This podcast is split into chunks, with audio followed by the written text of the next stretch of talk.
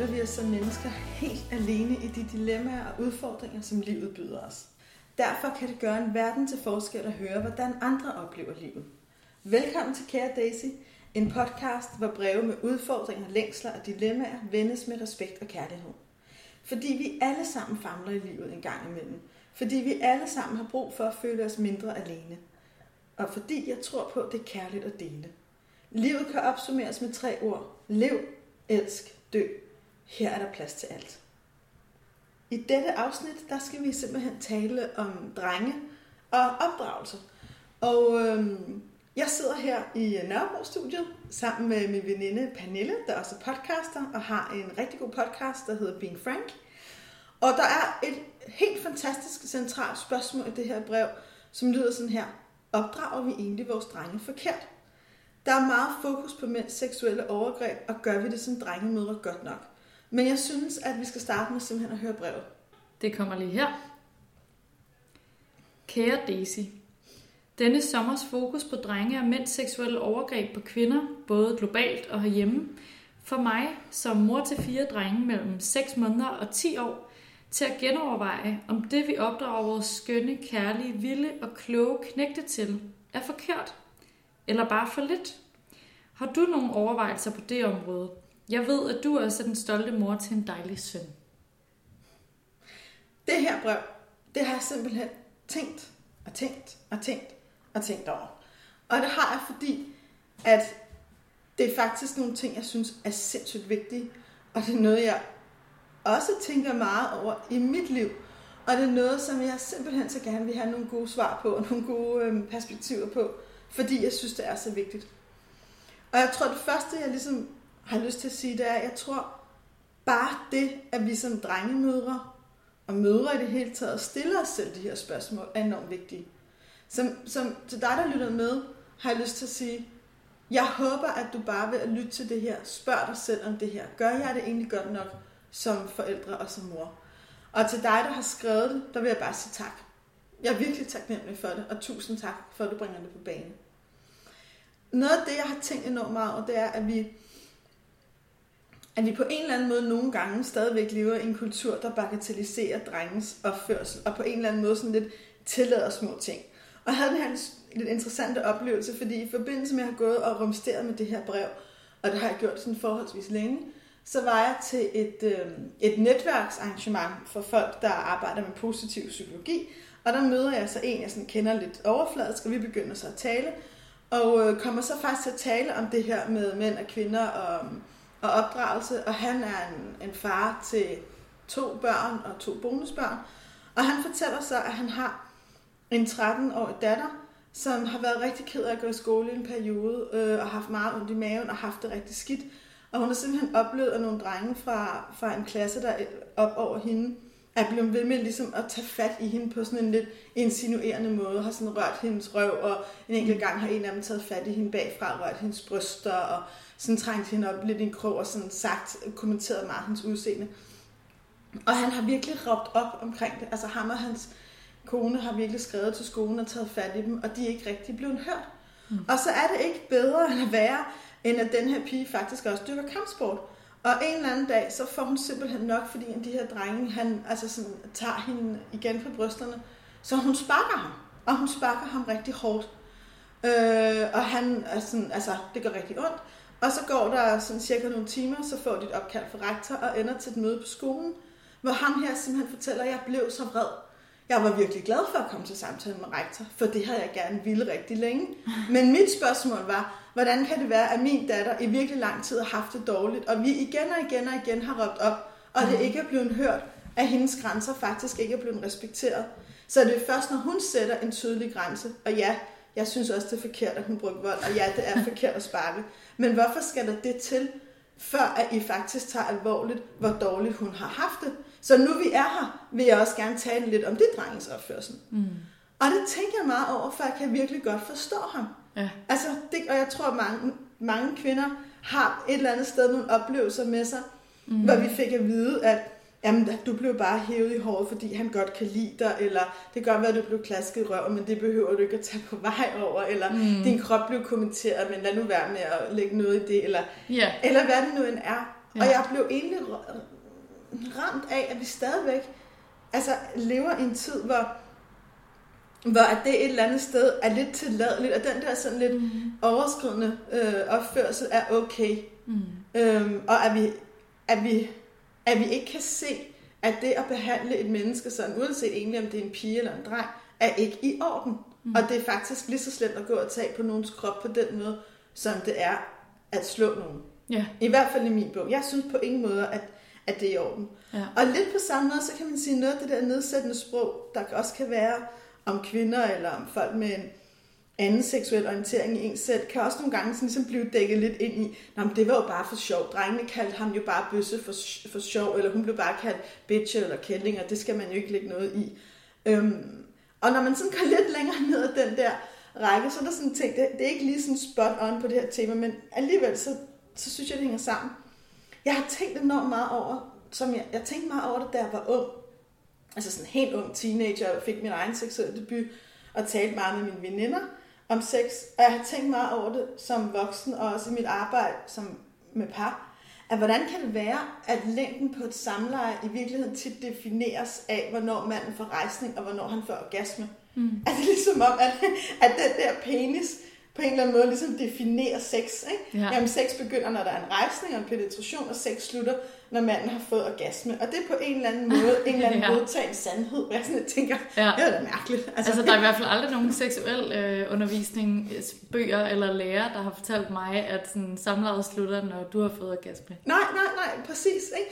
Og der er ja. jo ingen, der siger, at man ikke sagtens... Altså, der er jo faktisk mange kvinder, der helt fysiologisk og i deres lyst er et rigtig hot og godt sted der omkring, hvor manden måske får en orgasme. Altså, mm. det er jo ikke sikkert, det, det, og der er jo masser af muligheder for at fortsætte lejen. Altså, det er jo ikke, sexlivet skal jo ikke være defineret af mandens køn. Mm. Ligeså vel som det ikke skal være defineret af manden. Det er jo, det er jo en, det er jo en lejen, mm. det er jo en interaktion mellem flere parter. Mm. Så på en eller anden måde er der bare stadigvæk et eller andet i vores kultur, hvor manden og drengen er enormt definerende for mange ting. Må jeg, må jeg skyde ind med noget? Ja, værsgo. Jeg synes bare, det er interessant, fordi nu, nu snakker hun også meget om opdragelse af drengen. Mm. At øh, som øh, pige, øh, kvinde, øh, er jeg opdraget med øh, det her med, at da jeg kom i puberteten, øh, så synes jeg, at jeg rigtig ofte hørte øh, den her med, at, at vi skulle som piger være meget bevidste om, hvad for nogle signaler vi udsendte, mm. hvad for noget tøj vi gik i, hvad vi sådan, hvad vi ligesom indledte os på. Altså, yeah. øh, fordi vi, vi skulle bare være, jeg har altid været meget bevidst om, at der var en konsekvens af, at jeg havde bryster og røv, og øh, hvis jeg gik i mavebluse i nullerne, så øh, altså, hvis for meget kød lidt, så, øh, så, så kunne der ligesom være nogle konsekvenser af det, som jeg ikke selv kunne overskue Øh, altså jeg kunne ikke selv overskue konsekvenserne af det, mm. så det blev ligesom opdraget ind i mig, at, øh, at den skulle jeg på forhånd øh, tænke. Men jeg har aldrig nogensinde mødt en mand øh, på min egen alder, som er vokset op med øh, sådan, mm. husk, hvad for nogle signaler du udsender til kvinder. Præcis. Og det er jo interessant. Altså, det er slet ikke en, en, eller jeg har indtryk af, at det, at det ikke er en del af drengeopdragelse på samme måde som kvindeopdragelse, det der med øhm, at være bevidst om, hvilke signaler, der bliver udsendt, og være følsom omkring det. Præcis. Og det er det jo heller ikke. Nej. Fordi der er en eller anden kulturel idé om, at kvinder på en eller anden måde, hvad kan man sige, udsender et eller andet, og så kan mændene reagere på det, eller altså har lov til ligesom, eller det er forståeligt, eller altså lidt ligesom en eller anden, altså helt den der, der har også været sådan, inden for sexologien har der også været sådan nogle udokumenteret påstand om, for eksempel, at hvis en mand havde sex, og han ikke fik orgasme, kunne det nærmest være skadeligt, det der, man kalder blå boller. Altså, det er noget pjat. Altså, jamen, det, der, det der intet som helst altså, evidens for, at, at, at man, altså, selvfølgelig kan man det, ikke? det kan man vælge. Det er der faktisk mange tantriske mænd, der mm. faktisk styrker i lange perioder ikke at have ejakulationen for at opnå nogle andre ting. Mm. Øhm, så alt det her er ligesom for at sige, du har fuldstændig ret, man har bare lagt nogle forskellige pres på hvert køn. Mm. Og samtidig med, at jeg siger det her, så er jeg også netop meget opmærksom på både at være en drenge mor, være en kvinde, der elsker mænd, en mand, være datter. Øh, jeg har mange mænd i mit liv, som jeg elsker højt. Jeg er faktisk sindssygt glad for mænd. Mm. og jeg har også været meget rørt over, hvordan mange mænd i den her periode har talt om at føle sig mistænkeliggjort og føle sig forkerte og føle, at de kunne ikke, må jeg flytte, hvad hvis jeg, hvor grænsen gør noget forkert, har jeg været aggressiv, er, mm. gør jeg et eller andet. Og mænd lever jo også med et kæmpe stort pres. Mændene skal jo på en eller anden måde også levere initiativet, øh, det er dem, der skal få sexen til at ske, det er dem, der skal levere den her penis, der ligesom skal begynde at afslutte seksualiteten, eller hvad hedder det, sexakten. De må ikke være svage, de skal kunne tage, hvad end der kommer uden at pive. Der er jo et kæmpe pres på begge køn, og for mig er det enormt vigtigt at have en meget nuanceret samtale om det, hvor vi ikke skiller det ene køn ud frem for det andet, mm. men at vi anerkender, at vi har nogle forskellige historier, nogle forskellige narrativer, noget forskellig smerte, og nogle forskellige ting, vi har brug for at arbejde med. Mm. Men når vi så netop præcis taler om det her, så, så noget af det, som, som jeg selv har tænkt meget over som, som drengemor, og som jeg faktisk også har tænkt over som pigemor, som jeg egentlig synes er fælles, det er, at hjemme hos os, der har vi arbejdet enormt meget med nejet. Altså, i vores hjem er et nej ukrænkeligt. Øhm, forstået på den måde, at at hvis man siger nej, så er, det, så, er det, så er det noget, der både kan få mig og min mand Ingvar ret meget op på mærkerne, hvis ikke det bliver, hvis ikke det bliver respekteret. Og så skal det så siges, at vi har øh, to børn af hver sit køn, og de har masser af søsterkonflikter, og vi prøver, vi er ikke inde over alt. Vi, vi, vi tror også på værdien i, at de klarer nogle ting selv. Men vi er for eksempel meget opmærksomme på, at hvis en af vores børn siger nej til noget, så faktisk at støtte dem i at få lov til at sige det nej. Hvis du ikke vil have et eller andet, så er det virkelig i orden. Og det er fordi, jeg tror, at uanset om man er dreng eller pige, eller bliver kvinde eller mand, er det enormt vigtigt at vokse op med en følelse af, at dit nej er et nej, og du bliver mødt i dit nej, og dit nej bliver respekteret. Og nu er det sådan, at vi forældre er verdensmestre i at vade ind over børns grænser. Vi er simpelthen verdensmestre i, og jeg gør det også selv, jeg gjorde det sådan her i sommer. Min, min datter, vi var på stranden, og øhm, jeg ville gerne have hende til lige at tage badedragten på på stranden, og hun sagde egentlig nej. Og jeg var sådan lidt, jeg gik nærmest i gang med lidt at flå kjolen over hovedet på hende, sådan lidt, vi skifter bare lige hurtigt, og indtil jeg gik op for mig. Det er jo virkelig afvejet det her. Det, det er jo inde i mit hoved, og det var enormt vigtigt at få den der badedragt på, og det var, og ingen ser der og sådan noget. Men hun sagde faktisk nej. Hun sagde, nej, du må ikke blotte min krop på den her strand. Og så kan det godt være, at jeg tænker, at det er jo 10 sekunder, og det vil være smart at få badedragten på. Men der skal jeg som forældre faktisk trække mig mm. og sige, det var et ukrænkeligt nej. Lige så vel, som at det kan godt være, at jeg skal tisse, og min søn er i bad, men så må jeg banke på døren og sige, må jeg komme ind og tisse? Og hvis han siger nej, så må jeg holde mig. Mm. altså, fordi jeg tror, der er en dybere værdi i at lære vores børn, at deres nej er ukrænkeligt, og det mm. lærer vi dem ved at respektere det. Mm. Og det lærer vi dem ved også nogle gange at sige, det var fint, du sagde nej til mig. Du må undskylde, at jeg lige pushede, men det var min fejl. Mm. Så jeg tror faktisk, man kan bruge det ret meget med at holde fast i naret. Mm. Også fordi for, rigtig, for meget det, det, vi i virkeligheden taler om her, også omkring de her krænkelser, er jo også respekt. Respekt er for mig noget af det allermest centrale, vi overhovedet kan have imellem os. Men respekt kræver jo også, at vi hele tiden faktisk respekterer den feedback, vi får. Mm. Og vi rent faktisk på enormt mange måder trækker os selv den, og det kan være svært. Altså at respekt er jo ikke bare et ideal, det er jo også noget, vi hele tiden skal agere efter, hvis det skal give mening. Så, så en ting, som jeg gerne vil dele, som, som øh, du også kan tænke over, hvis du sidder og lytter med, som jeg selv bruger rigtig meget opdragelsen af, af min dreng og også af min pige, det er det, man kan kalde grænsekommunikation. Og jeg synes, at vi generelt bør være bedre til at i tale sætte vores grænser. Det er også noget, jeg taler faktisk med rigtig mange par om, og det er noget, jeg oplever rigtig mange af os ikke har med hjemmefra.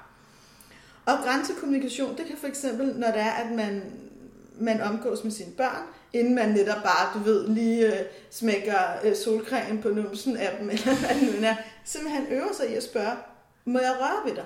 Mm. Må jeg røre ved dig her? At man simpelthen gør det til enormt, at før man berører et andet menneskes krop, at man lige spørger, må jeg godt det? Og lidt på samme måde også i virkeligheden, når du møder mennesker, man ikke kender. Jeg selv, som jeg har arbejdet med grænsekommunikation, blev meget bedre til, når jeg møder en, jeg ikke kender, måske at spørge, må jeg give dig et kram, eller foretrækker du hånden? Altså, og det er jo en lille ting, men det siger jo noget om den tilgang, vi har til verden. Så kan folk jo sige, du må hjertens gerne kramme mig, eller jeg foretrækker hånden. Og når jeg agerer på den måde, lærer jeg jo også min søn og min datter nogle redskaber, som for eksempel, man skal lige tjekke ind, før man rører. Vi rører ikke bare et andet menneske, uden lige at få lov. Mm. Nummer to, som du kan bruge, Det er også helt det der med at respektere grænser ved at være meget tydelig også i dit eget hjem over for dine børn ved at spørge, er det i orden, jeg kommer ind? Øh, må jeg komme ind nu? Skal jeg lige vente? Også når det er de der irriterende situationer, hvor man som forældre tænker, kunne jeg ikke lige gå igennem badeværelset, selvom du er nøgen, eller hvad det end er. Mm. Og hermed skal det ikke være sagt, at man ikke kan udfordre børnene. Jeg synes, det kan være fint at sige til et barn, at hvordan kan det være, at du ikke kan lide, at jeg ser dig, når du skifter tøj, eller... Altså, det er ikke fordi, jeg synes, at man skal gøre det til et tabu, men man skal stadigvæk respektere, hvis de siger, døren er lige lukket, så er den lukket. Mm. Og den tredje ting, jeg synes er lige så vigtigt som også at kunne spørge, må jeg røre ved dig? Selvom det er et barn, for et barn har lov til at sige, nej, det må du ikke. Så også at kunne spørge, må jeg se? Hvis man har slået sig et eller andet sted, eller har lidt ondt, før man lige hiver blusen op og går i gang med at undersøge maven, eller hvad det nu er, spørg, må jeg se maven, eller må jeg se neglen, hvor det gør ondt, eller Mm. for hele tiden igen at lære dem, at når vi omgås hinandens krop, så, giver, så spørger vi om lov, og vi giver tilladelse. Mm. Fordi vi har vores egen, vores egen sfære. Og den sidste ting, som jeg synes er enormt vigtig, og som jeg tror er meget centralt i det her, det er i virkeligheden at hjælpe børn til at forstå deres egne følelser. Fordi jo bedre vi forstår, hvad der foregår inde i os selv, jo bedre muligheder har vi faktisk også for at forstå andre. Mm. Så brug enormt god tid på at sætte tempoet ned. Særligt også over for drengene. Brug den tid på at sætte tempoet ned sammen med dine drenge, og virkelig få spurgt ind til, hvad var det, du følte? Hvad var det, der skete? Hvad var det, du oplevede? Mm. Giv dem en mulighed for at sætte ord på deres følelser, fordi jo mere de forstår, hvad det egentlig er, der sker inde i dem i alle mulige situationer, Mm. jo bedre er de i virkeligheden også til at forstå andre og møde andre.